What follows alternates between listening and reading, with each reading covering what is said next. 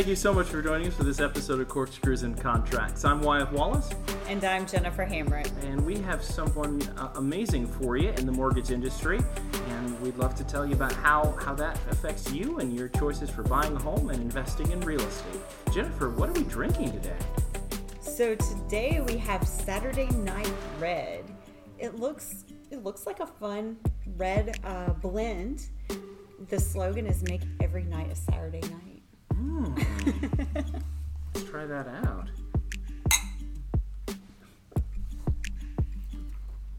Huh. I'm gonna call this one a casual red. because there's a picnic table on the label. Or because it's heavy on the, the grape juice. Is that Welch's in there? Larry Cox is a graduate of Southern Methodist University, where he earned his degree in business administration while playing football in the early 1980s. He's been with Republic State Mortgage for the past 10 years. He's been in the mortgage industry for a total of 24 years and counting. Larry and his wife live in Franklin, Tennessee, and spend most of their free time doting on their awesome five year old grandson. Larry Cox, thank you so much for joining us today. Thank you for having me.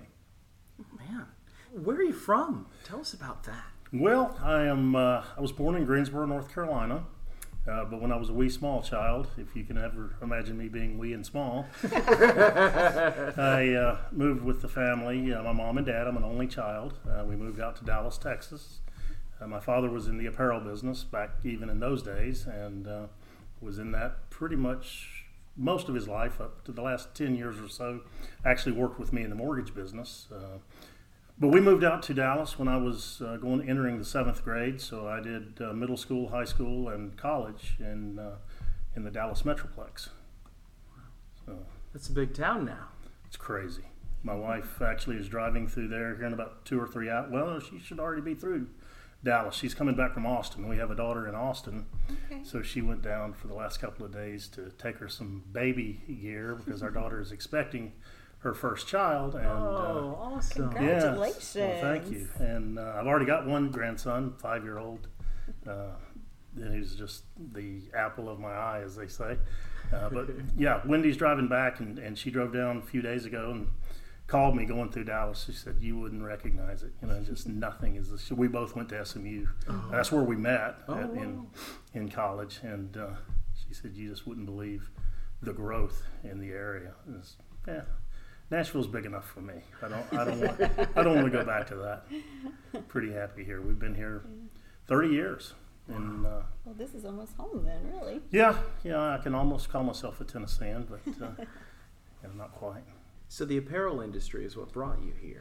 It, it is like I uh, mentioned. My dad was in the apparel business in Texas, and um, they were a marketing company. They they basically they had designers.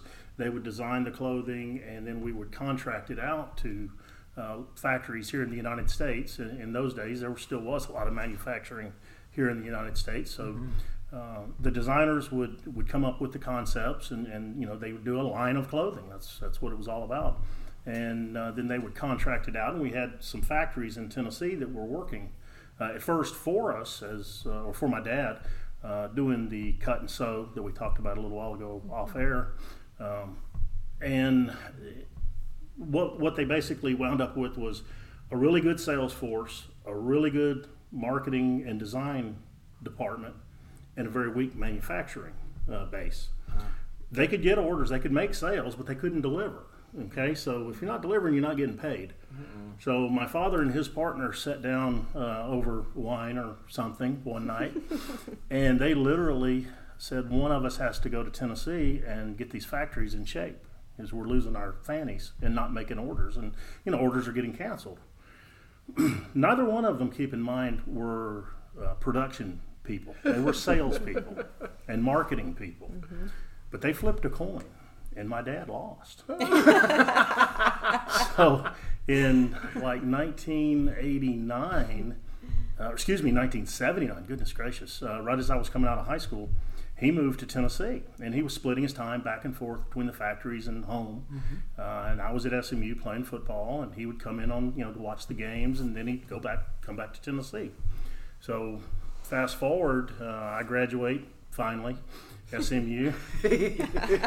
met my uh, met my wife there, Wendy, and uh, she was from Kentucky. And even at the time, I was sort of ready for something different. I was ready to get out of Dallas, and we were ready to get married. Uh, we dated for about three years through a lot of school, and so uh, I had an opportunity to get into the car business back in the Carolinas, back to Greensboro. Uh, family connections, and, and I've always sort of been fascinated with the car business, and uh, they promised me a fast track into management and the F and I office and all this good stuff. So I was like, yeah, let's let's just go do that. Well, she was heartbroken. Oh. She loved Dallas. I mean, my wife loved Dallas, being from a small farm town in mm-hmm. Kentucky and man, the big city just suited her real well, and I was tired of the big city. So, so we moved back to the Carolinas. I get in the car business and we have a, a, really good run for about three and a half, four years. And one thing led to another, and, and the car business will do one will do one thing if nothing else, it will burn you out. Uh, the hours are, are, horrendous, and I started looking around at, at, some of these guys that are you know I, I call them the old guys. Well, I'm I'm now the, one of the old guys, uh, but back then I was in my you know mid twenties, and I'm looking at these guys in their you know late forties and fifties and they're you know they were all drinking a lot. They were smoking cigarettes and they all seemed pretty miserable making really good money but just really miserable. And talking about well you know so and so's got his soccer game today but i'm here working. You know i'd rather be at and i just i analyzed it I was like i don't want to do that. I don't want to be at that stage in life and missing out on my kid growing up, going to the soccer games and the events. So nothing wrong with the car business. It's a great way to make a living. It used to be a lot of fun. They they tell me it's not as much fun anymore. Mm-hmm. But anyway, I uh, my dad had uh, stayed in Tennessee and had uh, the company, the sales and marketing company, had failed, but the factories were going great he kind of flipped the, the, the script. and when he left the sales and marketing and took over the factories, um, factories were doing fine. So he and we were just taking in work from all over. And he's like, "You got to come do this." I, said, I hate the apparel business. You know, when you grow up around your parents and what they do, you don't necessarily want to. Sometimes you do want to do that. Sometimes you just don't want to do it. Well, I didn't want to do it, but I also was tired of the car business. So he badgered me for about six months. For about six months, and then got me to come uh, to Tennessee. So that's how we got here. Um, and then I think one of the questions you, you had asked me was, you know, uh, how did I get in the mortgage business? Well, I was in the apparel business from let's say 1990 till about 1995, and I had my own factory. We were making sweatshirts for Champion and Nike and oh. Russell Athletic and Those literally nice yeah they were they were nice they had the little v thing you know they were really nice gusset shirts big heavy sweater we were making but, uh, button up baseball shirts oh, yeah. Um, I had had a pretty good little thing going, and I had a partner, and it was similar to the, the deal my dad had was with his partner years ago. I was a sales and marketing guy. My partner was strictly a factory guy. So when sometime in '95, um, the uh, the folks from Nike came in, and we were real close with the guy who was placing the work with us. And he said, "Guys, I got some bad news." We're like, "Well, what is it?" And we were doing a lot of work for them. They were more or less our biggest customer. He said, "The shirt we pay you twenty dollars a dozen, which is how they price things in the garment business by the dozen. Hmm. Paying you twenty dollars to put together a dozen sweatshirts. That's how you get paid." So we're getting that done for twelve dollars in Mexico you can uh, either match the $12 price and keep the contracts, or it's going to Mexico. That was Ross Perot's giant sucking mm-hmm. sound of the manufacturing jobs leaving the U.S. Mm-hmm. Yeah. Um, I see, you know, obviously we can't do that, or we'd already done it. You know, we would not charge 20 if we could get by on 12. You know, we right. just. Right. We can't do that. So I sat down with my partner and I said, uh, "Here's here's where we are. I'm a sales and, and marketing guy and can do other things you're a sewing machine guy. You're factory. That's all you've done your whole life. Mm-hmm. I said, I think one of us needs to go, and I volunteer because you didn't want to do it to begin with. Because I didn't want to do it to begin with. So, so uh, I said, I, will tell you. Here's the, I'm gonna cut you a heck of a deal, Jeff. Is his name. I said, I'm gonna give you all my equity, all the sewing machines, the building, the land. I'm gonna just give it all to you. But you also have to take the banknote and debt. we were upside down in all of it. But oh, he, you know what? For him, it was an okay deal because uh, he actually survived about I think four more years in the business. But then eventually, uh, overseas competition just just wiped us all out. Uh, my dad's side of the company didn't last as long as we did, and they had 700 sewing machines running in five different plants, and they were making little uh, jeans and stuff for Walmart and, and J.C. Penney and Target and these people. Um, all their business did the same thing, and so he actually uh, shut his factories down before I walked out and left mine. So uh, it was but it was a dark time. Um, But luckily, uh, you know, when you're in dark times, you start reaching out for people to talk to. And, and uh, old friend of mine called me from the Carolinas that we had worked together in the car business, and he said, uh, "Hey, what's going on?" I said, uh, "Well, Bob." Uh, I said, I've got a twenty-two thousand dollar payroll this Friday and no money in the bank and uh, things are, are pretty bleak. And it's just like he didn't even listen to me. He said, "Oh, that's that's terrible. I'm doing great. I'm in the mortgage business." And I said, you, "You didn't hear what I just said. I, I'm at the end of my rope, and, and you're telling me you're doing great." And he said, "Yeah." He said, uh, "I'm working in subprime mortgage lending." And uh, I thought of you, and our company's going to open up in Tennessee. I said, "Oh, that's fantastic. Who do I call?" He said, "Call about what?" I said, "About the job." He said, "What job?" I said, "You're this is a little true story." I said, "You're going to open in Tennessee. I live in Tennessee. You're telling me how well you're doing. I want to do this too. Whatever you're doing, I want to do it." He said, "Well, well, you don't know anything about it, so well, tell me about it." And then the longer we talked, and he finally, at one point, he said, "Well, you know what?" He said, "This is just like sub. This is just like auto finance, but it's different collateral." He Said, "And you were a great F and I manager." You, you got people who probably didn't deserve a car loan. you got them a car loan because you would manipulate the, the bankers and you know and just talk them into stretching to make the deal. You know, that's what you have to do sometimes. You just you work your underwriter and. Uh, he said, "You you probably could do this," and said, "We just it's houses, not cars." I said, "That's super. Put me in touch." So he put me in touch with the uh, president of the company, and it took about three months to finally get that guy pinned down and get an interview. But he hired me on the spot with no experience in the business, and I opened Tennessee as the uh, regional manager in a subprime. And, and he said, "Your job is to go out, cultivate business, and then start hiring account executives." And uh, three years later, I had Tennessee, Kentucky, Ohio, and Indiana in my region, and had 19 account executives working under me, and five processors handling the loan volume, and we were kicking, you know what, and taking names. It was good times. wow. Tell us what it really means to be a loan originator. Well, I think I, I mentioned uh, in the questionnaire thing we did, it's you're kind of the Sherpa. You're, you're there to. I work with a lot of first time buyers, and they're just they're literally scared to death. Um, Don't every- you think those are the fun ones, though? oh, they're the best because they appreciate you. I agree. Oh, I get the nicest referrals and the nicest uh, follow up. We do a you know customer satisfaction Google type survey thing. Uh, my first time buyers always say the nicest things. Um, The guy who's bought and sold lots of houses, he either doesn't fill it out or says something snarky. Nobody in particular. yeah, no, I'm not gonna call names. Uh, but no, I, I love working with the first time buyers uh, because they are uh, the green peas and they need reassurance. Uh, they, they love to ask, Are you gonna need anything else? Is that all we need? it won't be all we need until I tell you you're at the closing table. There's always gonna be something that we're gonna need last minute. You know, just no, just but be calm. Yeah, that's what I just tell them all the time. Just be calm. If there's ever a need to panic, let me do the panicking because you know it's not going to get us anywhere anyway. Right. Just relax.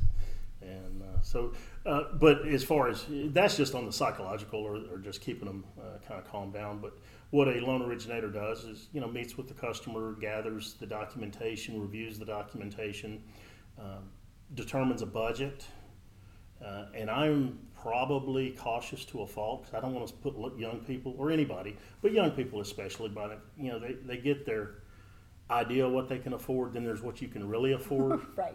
and even though we could stretch and get you into what you think you really want to buy, let's don't do that because uh, being house poor is the worst thing you can be, where all you can do is just get by, make your mortgage payment, make your car payment, make your insurance payment, and then that's it. You got very little money left at, at the end of all that, and that's no way to live. And that's what I try to counsel and tell them, uh, guys. Let's. Uh, I know the the ratios say you can can spend you know 30% on the house and up to 44% on total back end debt ratio. That's all your bills combined.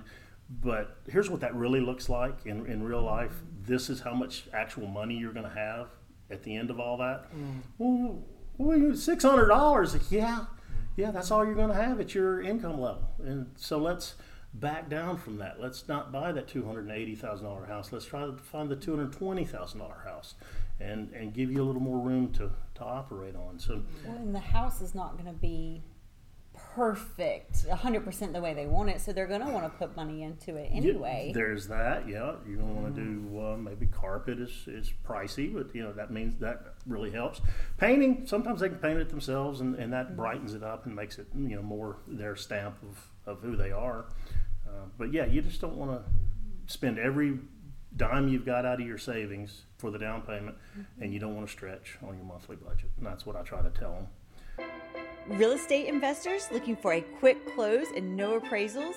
Reach out to Mike Brady at PropertyRecycle.com.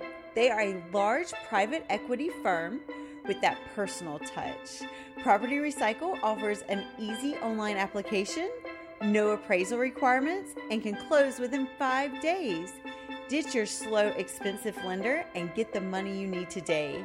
Call Mike Brady at 615 806 7500. Again, that is 615 806 7500. Or visit propertyrecycle.com. Visit our friend Bradley T. Bald, licensed attorney at the Row Title and Escrow LLC, where he counsels and facilitates clients in various commercial and residential transactions. In addition to his real estate practice, Bradley is an attorney for Keller, Turner, Ruth, Andrews, and Gannon PLLC in the firm's sports, entertainment, and corporate practice. Bradley is also a Rule 31 mediator in the state of Tennessee. Again, that's Bradley T. Bald at the Row Title and Escrow. Give him a call. Speaking of budgets, how are student loans affecting what you do nowadays? Oh man, I, I see it keep a lot of people from buying. Uh, it, it's a big issue, uh, and I don't know what the solution is. Uh, you borrowed the money. You should have been eyes wide open when you took out the loan. Uh, it, it is a loan. It was not a grant. It's not a forgivable. Now there are some of those programs where if you go and teach in an underprivileged area, you'll get forgiveness on your debt. I think that's a great program, uh, and think they've got some stuff for first responders where they can do that, go to some of these rural counties and work a few years and get a lot of their debt forgiven. Uh, that's fine, but but in general, it, it was all money you took out to go to college to hopefully better yourself in life. Somebody has to pay it. Hmm. So if if it's a person that is doing one of those um, jobs to get their loan forgiven, does that go against them when buying a house? You know, that's uh, I. You know what? That's a good question. Uh, I haven't.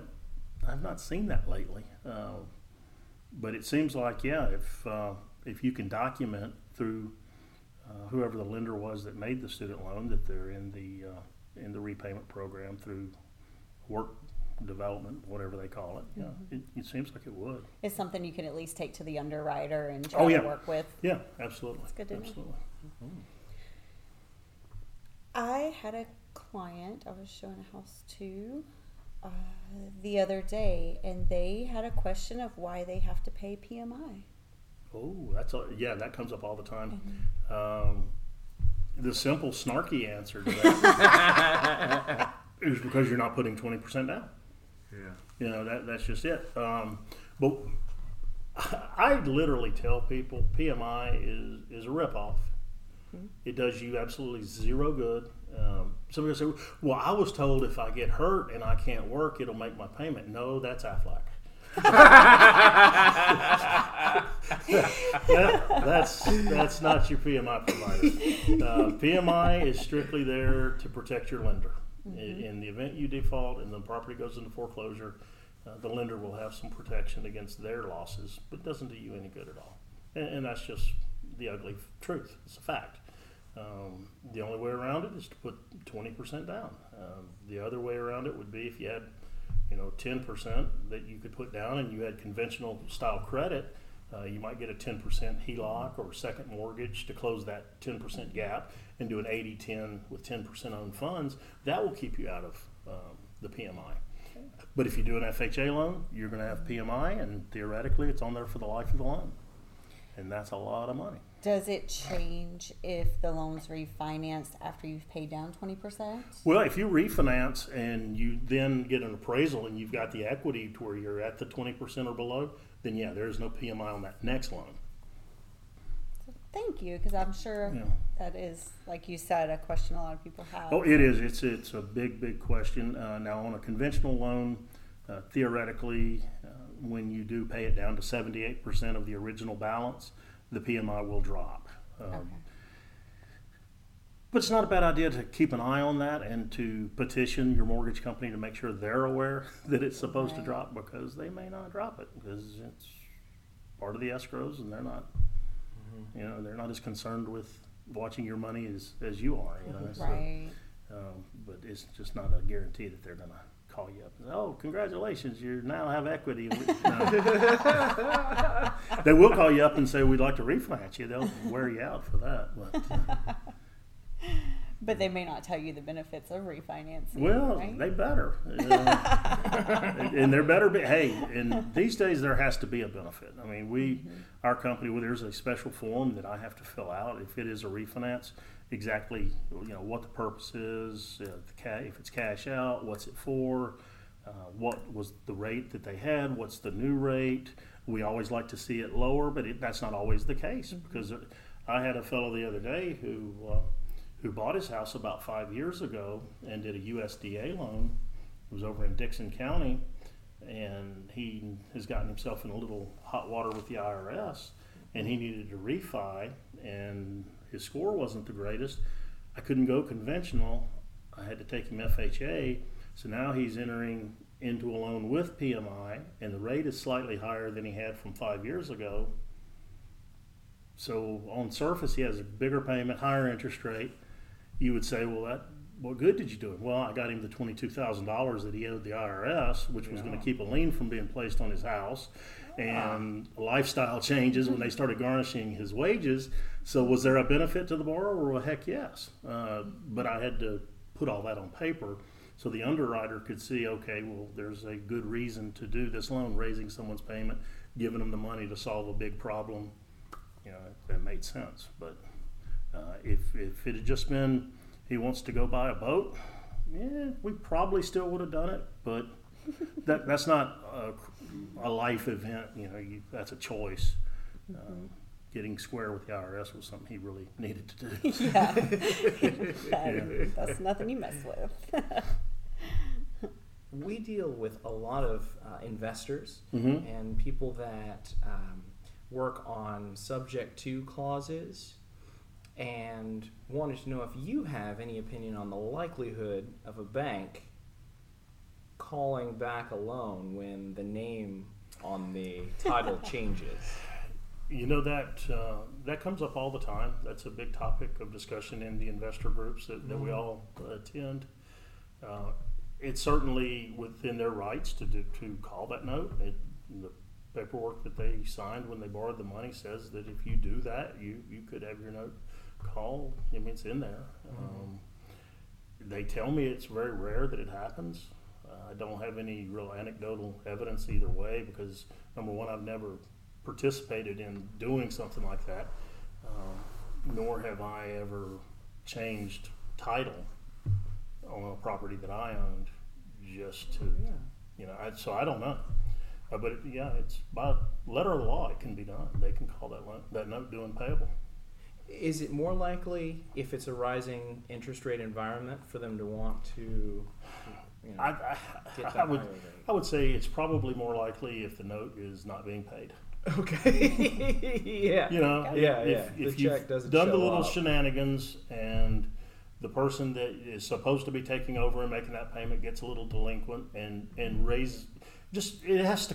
There has to be a reason somebody finds out about it. Mm-hmm. what's going on over. I don't think they have time or the the person power to go through records just to see. That would be over. Can you imagine? Yeah. you know so there has to be a trigger and that would be you're delinquent or you uh, i guess maybe if you blatantly just send a copy of a request to mail my statement to this other address, and, and oh, and by the way, don't make it to me. Make it, you know, Joe Smith at this other address is now going to make my mortgage payment. Well, that might trigger it, but uh, you know, I literally have never heard of it happening, but it can. So I know your slogan Ah, here we go. is putting the fun back in funding. That's what, that's what, hey, are we having fun? We are I having. think we're Well, there having you fun. go. There's no better way to spend an afternoon, right? That, absolutely. Once once I found this place, you know, we like to make it confusing to get here, but then, you know, we give you wine. well, hey, Sur- Surrey did her best. She got me, or Siri. They tell me. They tell me I say that wrong. It's Siri. Yeah, it's like, well, I don't know about that because it's S I R, and I always pronounce that as Sir. That's right. And then you just put an I on Sir, and that's Surrey. I have been known to pronounce it wrong Yeah. too. Well, no, I, I say the other people are wrong. Yeah. So anyway, Siri should be a Y. yeah, or something. Yeah. Yeah.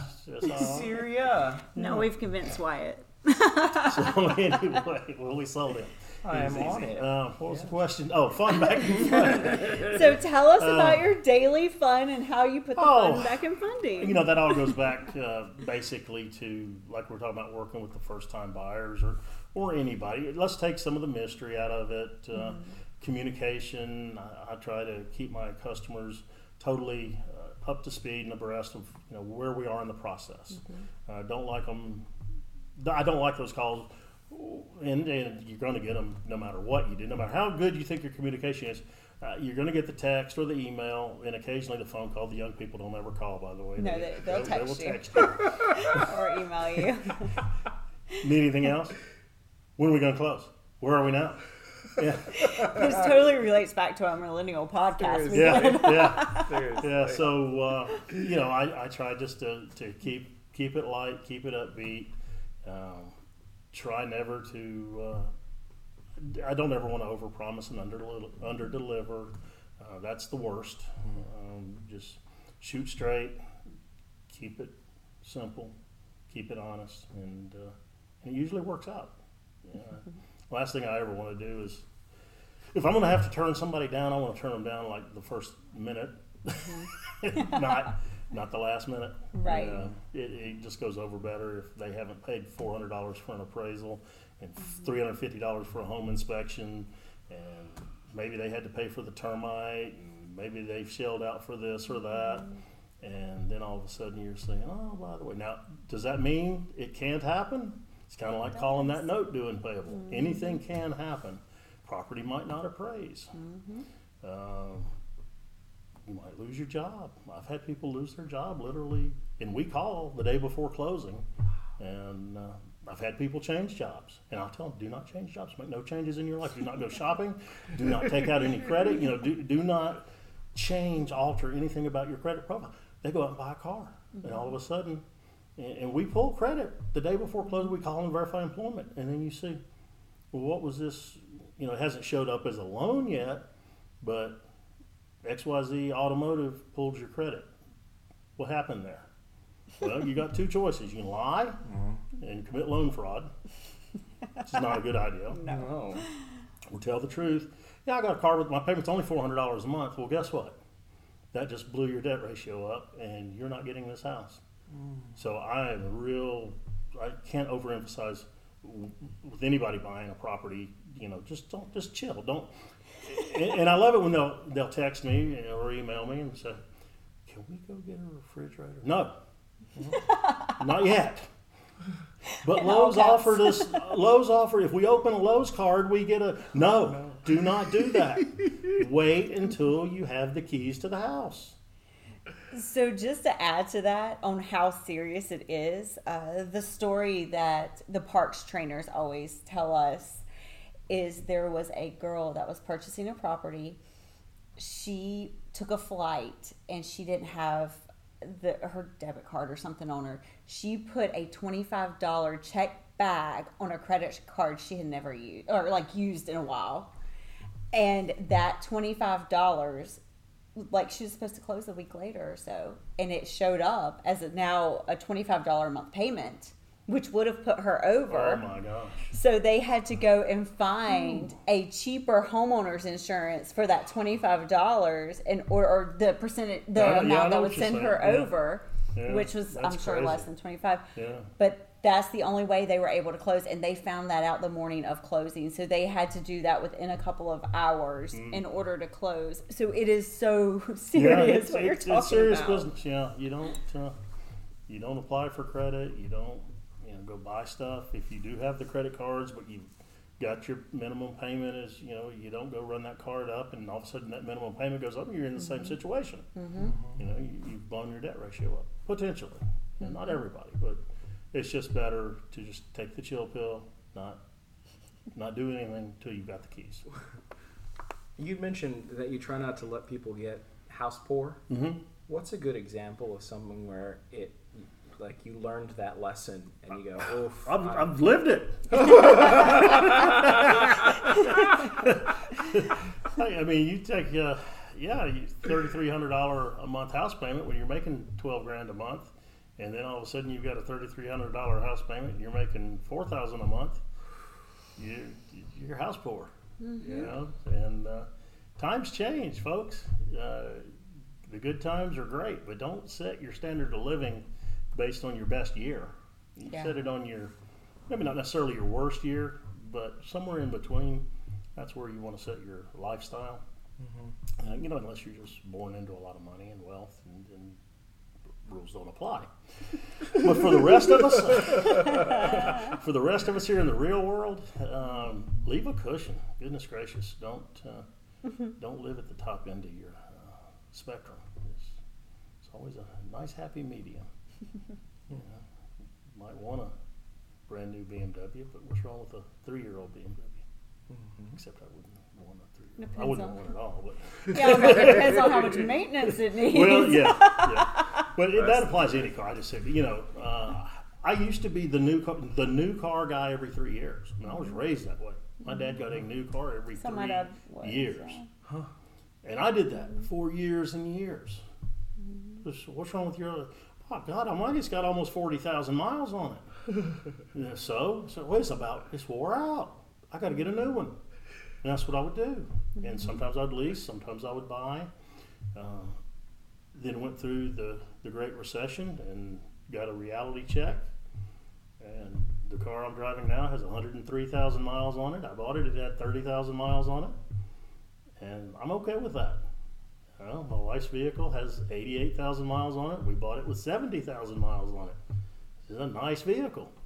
But I wasn't going to pay the, the cost of a new one of the same car. I'll let somebody else take that hit. Right. Yeah, let, let them drive it off the lot and take that thirty percent depreciation.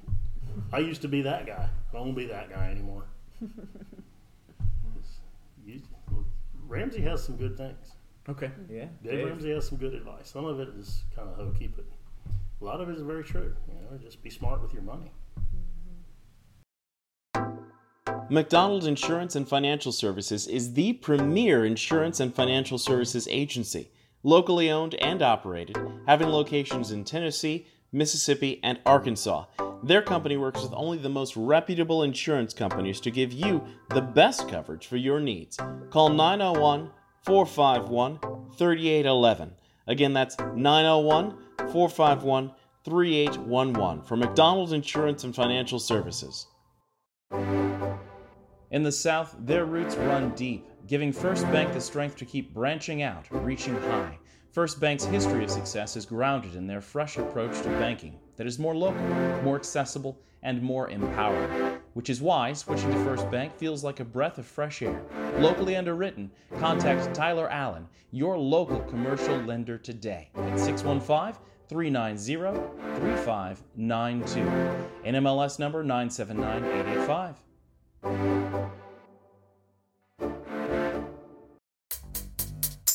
Net Worth Realty of Nashville is growing wealth in Tennessee by providing people across the Nashville metropolitan area with the tools and expertise they need to succeed in the residential real estate market.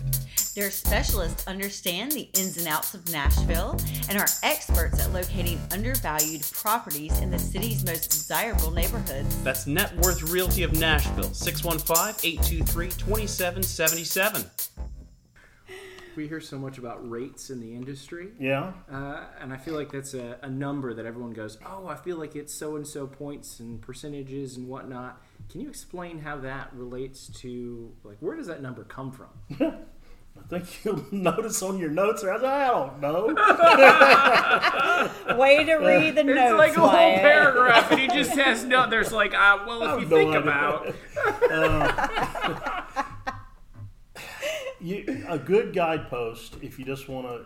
I mean, you've got to follow the Fannie Mae bond. It, it gets real technical. okay, Um, and that's government yeah, yeah, well, that's no, that's the Fannie Mae. That's the mortgage bonds. Oh. Okay. mortgage-backed securities. Gotcha. Okay, it's what are they trading for, and, and what's the value there? But what most people do is they'll just watch the ten-year Treasury note. Uh, that's a some as a rule, the Fannie Mae and the more ten-year Treasury kind of move in lockstep. But there are times that they can move opposite of each other. Uh, mortgage rates may go up while the, the Treasury note is going down, but as a rule, they're going to be fairly close. So all your financial networks and everything, they, they always give you, you know, what's the Dow Jones doing, what's the Nasdaq doing, what's the S and P doing, and what's the ten year. You know, the, if you watch CNBC or any of them, they put on there the two year note, thirty year note, and the ten year. Yeah. Well, ten years kind of the benchmark.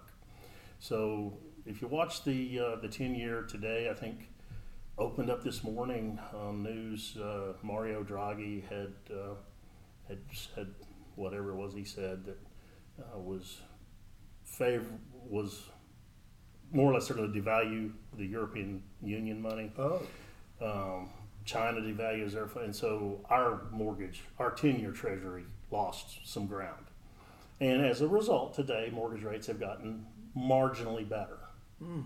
Okay, so if you can follow the ten-year Treasury and have a fairly good idea where where the mortgage money is going to be, but uh, as far as to peg it exactly, I really can't tell you. And I've been doing this twenty-four years, but it's just kind of one of those great mysteries of life. But, you know, I subscribe to an app that just I'll get announcements throughout the day, and they'll say, you know, uh, and the, when the bond is up, the yield is down, uh, bo- bond is prices up, mortgage rates are better. It goes invert, opposite of one another. So uh, when we lose ground, that's worse for rates. When we're gaining ground, that's better for rates. Some people think we're going to go back really low, low on rates. I don't know. I mean, uh, personally, I have no way of knowing. Um, I'll be watching.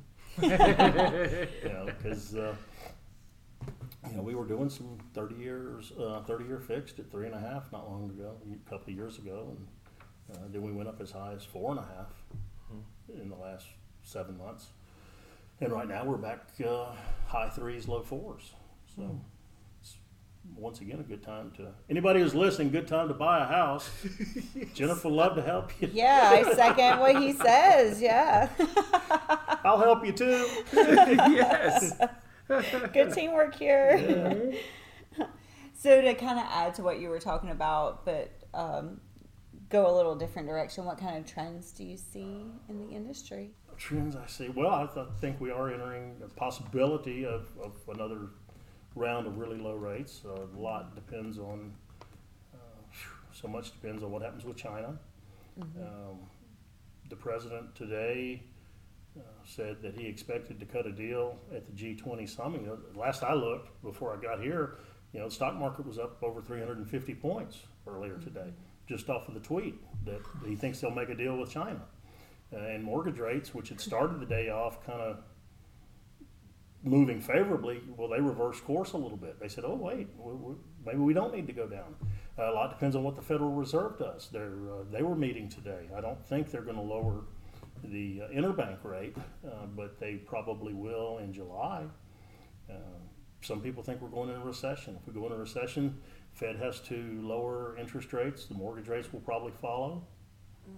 So, and just long. I mean, that's about in this business. A month is about as long term as you can really forecast because it is so volatile Right.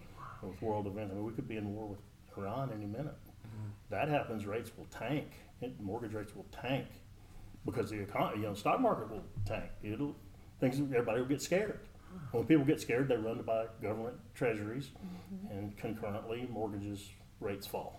So, I know you discussed earlier with millennials and, and the texting and emailing versus uh, Well, really, it's texting. They don't like to email. right. I I have to, t- you know, what is your email? The one your mom set up for you. I do know millennials without emails. Yes. Um, so Because there's certain things we have to email you. They're going to have to print. Print. Yes, you're going to have to get it to a printer. print this stuff out and sign it. Sign it. you know I have a guy. Oh, I'm going to interrupt you. Okay, go I have a guy recently. He kept sending in his doc. I would send him something. He would boom, sign it, and it would come right back. I'm like, wow, this guy's amazing. I don't know how he prints it and signs it that fast. and then I would go to print it, and the signature was gone. and I'm going into the people in my office. Well, I keep sending this guy these documents, and he sends them back, and there's no signature, but I see it on my screen. It's right there, but it doesn't print out. Then they showed me, well, you have to go. There's a icon. You drop down and you print all. What he say? He was doing a sign with an app. He had an app. He could sign my docs, but they would come back. But the doc, because it wasn't on my doc until I printed it, and I had to. You know, I was like, well, old dog, new trick. Here we go. And I told him, I said, you are about the slickest little guy, and he's way out in the country. He was like a little hillbilly guy. I can say that because I'm a little hillbilly. Uh, I I was like, how did you know that? He goes, well, man, everybody knows about that. That's just, you know, something, a sign thing. And I said, learned "So- something new." I said, you're just signing that with your fingers when I send you these docs. You know, huh? Larry, thank you so much for joining us. Thank you. Appreciate it.